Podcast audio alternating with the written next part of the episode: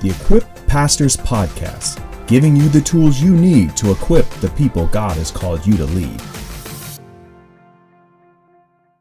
It's been said that uh, ministry is a marathon, not a sprint. I've heard that said in many different ways and uh, maybe the different wording when it comes to that over the years. And I don't know who first said that, but uh, having run a marathon in my life, I just wanted to just kind of talk about what I've learned about running a marathon and how does that relate to ministry. And I think the the general idea comes here from 1 Corinthians 9:24. I'm going to read in the New King James where Paul says, "Do you not know that those who run in a race all run, but only one receives the prize? Run in such a way that you may obtain it." So he's saying, "Run to win the race. Don't just run it uh, but run to win. And obviously, um, winning in a marathon is a little harder than you might think. But also, we take from Hebrews 12 1 here. He says, Therefore, also, since we are surrounded by so great a cloud of witnesses,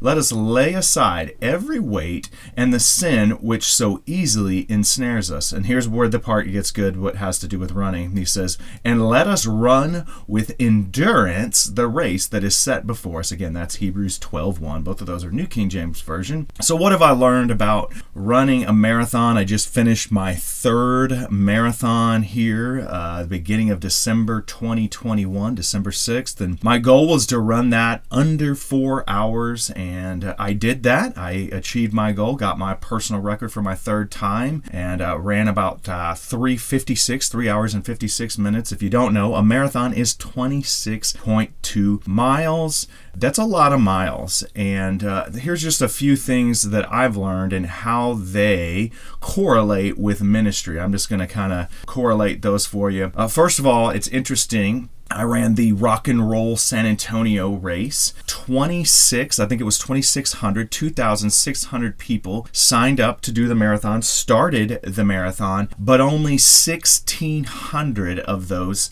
actually finished the marathon. So 1,000 people did not finish or did not finish in the time allotment for that. I think that's an interesting correlation when it comes to ministry is a marathon and not a sprint because I look back in my life and how many people started ministry at the same time I did. Um, started ministry about, you know, full time ministry, uh, you know, 1997. Uh, had been in kind of just, uh, you know, volunteer ministry before that, but just where I felt like there was a calling and I was called to it. And some of that was voc- by vocational, some of that was, you know, paid ministry, but I look back at the people who started about the same time. That's just the people I knew. Not all of them, and almost none of them are still in ministry today. What a correlation between how many start and how many finish. It's interesting of just to, to see that correlation. And the same thing was with the half marathon that you know uh, you know 40% of the people who started did not finish. another thing that I think is a great correlation is there's a lot of focus when it comes to running a marathon on your nutrition. So for me, uh, I bring these little gel packs with me, and I have a certain strategy of when I take the gel pack and how much water I have to have and what I eat before the race and the and the week before the race. I, I I'm feeding carbs. You call it carb loading. You got to have enough carbs in your body stored up. And uh, this time I, I, I, was a little, uh, I, I, did a lot better with carb loading than I did the first two times. Kind of messed up the first race. Uh, I just took whatever gel packs they had along the race that I hadn't even tasted before, and I had too many gel packs, and I was drinking the the Gatorade or whatever brand of of energy drink they had, so I had too much sugar in my system, too much, and you know I boinked what they call boinked out. I had too much, and I think uh, in our in our ministry lives we have to make sure that we are feeding ourselves that we don't just read God's word. We don't just pray to find out what our next message is. We don't just read the Bible to just find out what our we've got to we've got to carb load God's word in our lives. That it's got to be a part of like we have to feed ourselves. And for me, having the proper nutrition leading up, it was four months of making sure that I was eating the best I could. I couldn't just eat whatever I wanted. I had to watch my consumption. I had to watch there, and that that's a, such a key for ministry and long term again, understanding that a marathon is a long-term race, not a sprint.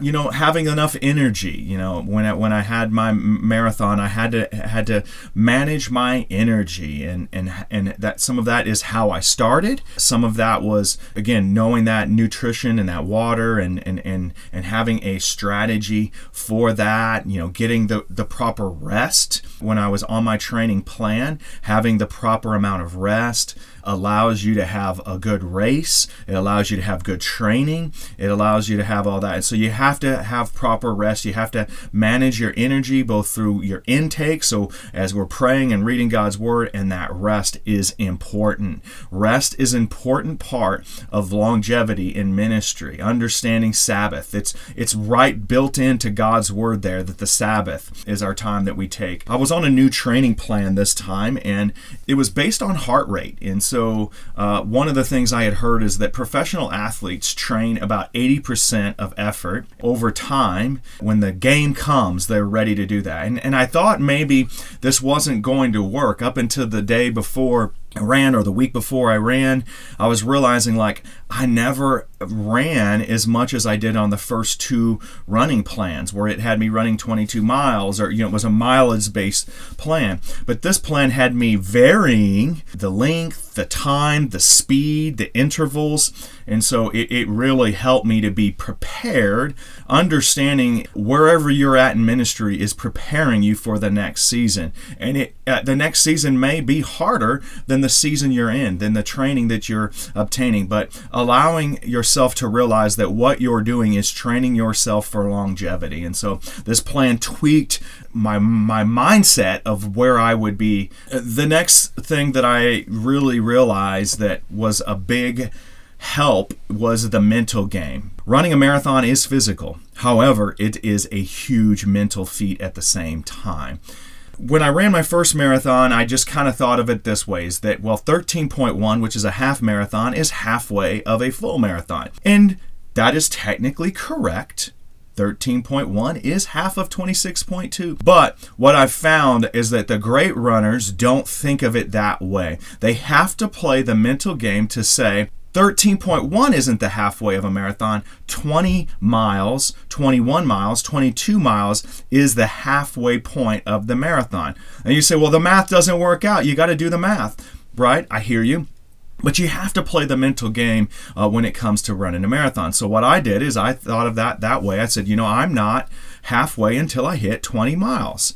And so if you look at my last six miles splits, my best split, which means the best segment of time where I had the fastest pace, was the last six miles, which, you know, for me was not the case my last two marathons. That was by far slower pace, but because I played the mental game, I was preparing for what they call hitting the wall. The wall is is at 20 miles. You just you, you run out of deplete you, you deplete your energy of your body, you deplete your your mental, your physical, your stored up reserves and you don't make it and you hit that they, they call that hitting the wall.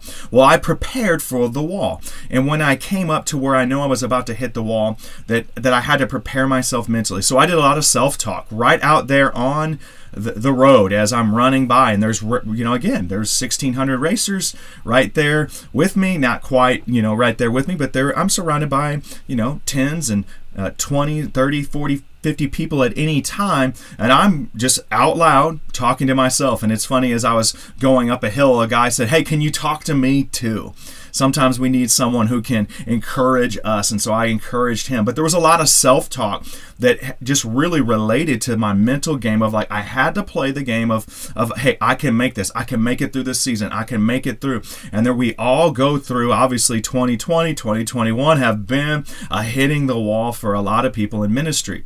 What does your self talk look like? What does your mental game look like? As I just looked at my life, I had to realize, like, hey, I have to be prepared uh, to hit that wall. I have to be prepared to have my energy depleted, but I have to be prepared to win that mental game. What does your self talk look like? What are your daily affirmations of God's word, of your calling that's on your life? What do those look like? What I realized is my experience in my first two of hitting the wall, of, of running out, of, of, of of you know not hitting what I wanted to hit, that taught me for this next time. And it the mistakes that I made in the first two races. The first race I made so many mistakes. I started off too fast. I like I already mentioned, I took the wrong energy and I didn't stay with my pace group and I didn't have the right equipment, which we're going to get here to in a minute. There, there was a lot of things that I did the wrong way that I learned. Uh, also, uh, as I mentioned, I, I, encouraged others that were around me, but I had times where where people just came up alongside me and encouraged me on this race. We all need someone to do ministry with. We all need someone to run this race with. I encourage you to find someone to run your race with because they can encourage you in those times where you feel like, man, am I making it? Am I making it? Every part of the race, I had someone running there with me who was encouraging. Going back to understanding your training and being ready for that is, is understand what your race is. Run your race. This is one thing they say in a marathon. Run your race. Don't try to run someone else's pace. Don't try to uh, run a pace that's not sustainable. And uh, you know, at the beginning of the race, they have everybody get into corrals based on your your your estimated finish times. And what I realized is most people have no idea they're in the wrong corral. That's one of the things that kind of frustrates me, especially with shorter races where it's a 5K, 10K, half marathon. There's so many people who are like walkers who will get up in the top corrals, and you're like, you're in my way. And obviously, in ministry, we can't look at anyone else as being in our way. We have to have the right attitude and always have to correct my wrong attitude out on the race. And so you have to get in the right corral, understanding what pace of life that you can run at. Not everyone can run at the same pace. Don't compare your pace, your race to someone else's because if you do that and you're you're you're comparing to how God has called someone else to run, you are going to uh, wind up on the sidelines, not finishing the race. To understand this marathon had 93% relative humidity. So it was a humid day. It was a little bit hotter than I wanted it to be. It had a lot more hills than I was told that this race would have you have to make adjustments based on that. So as I started off the race, I realized like I'm hot. I'm very hot. I'm having a hard time cooling off. So my strategy became this. At every water stop, dump 2 cups of water on my head and drink 2 cups. And so I had to have a strategy to adjust to the circumstances, to the season. Again, going back to like ministry, we have to understand what season we're in, what are the conditions that we're facing, and, and adjust our strategy based on that. And so I had to stay cool. And by the end of the race, I had stayed cooled off. It had only gotten hotter, but I understood where I was and what I needed to do to stay cool enough, core temperature, head, everything to hit what I needed to hit. And obviously, I wanted to hit the goals that I had. I understood what those goals were. I kept those goals in mind. Same thing we can do in ministry. We keep our goals in mind. We keep our goals at the forefront of our of our of our eyes. They have to be before us. What are you aiming at? What has God called you to? Remind yourself of that. Also, I, I finally found the right shoes for what I needed to run, and I had tried a couple different things, but I found the, the, the correct shoes that fit my feet right that fit my toes right, that fit just the way that I run right. I had to get equipped.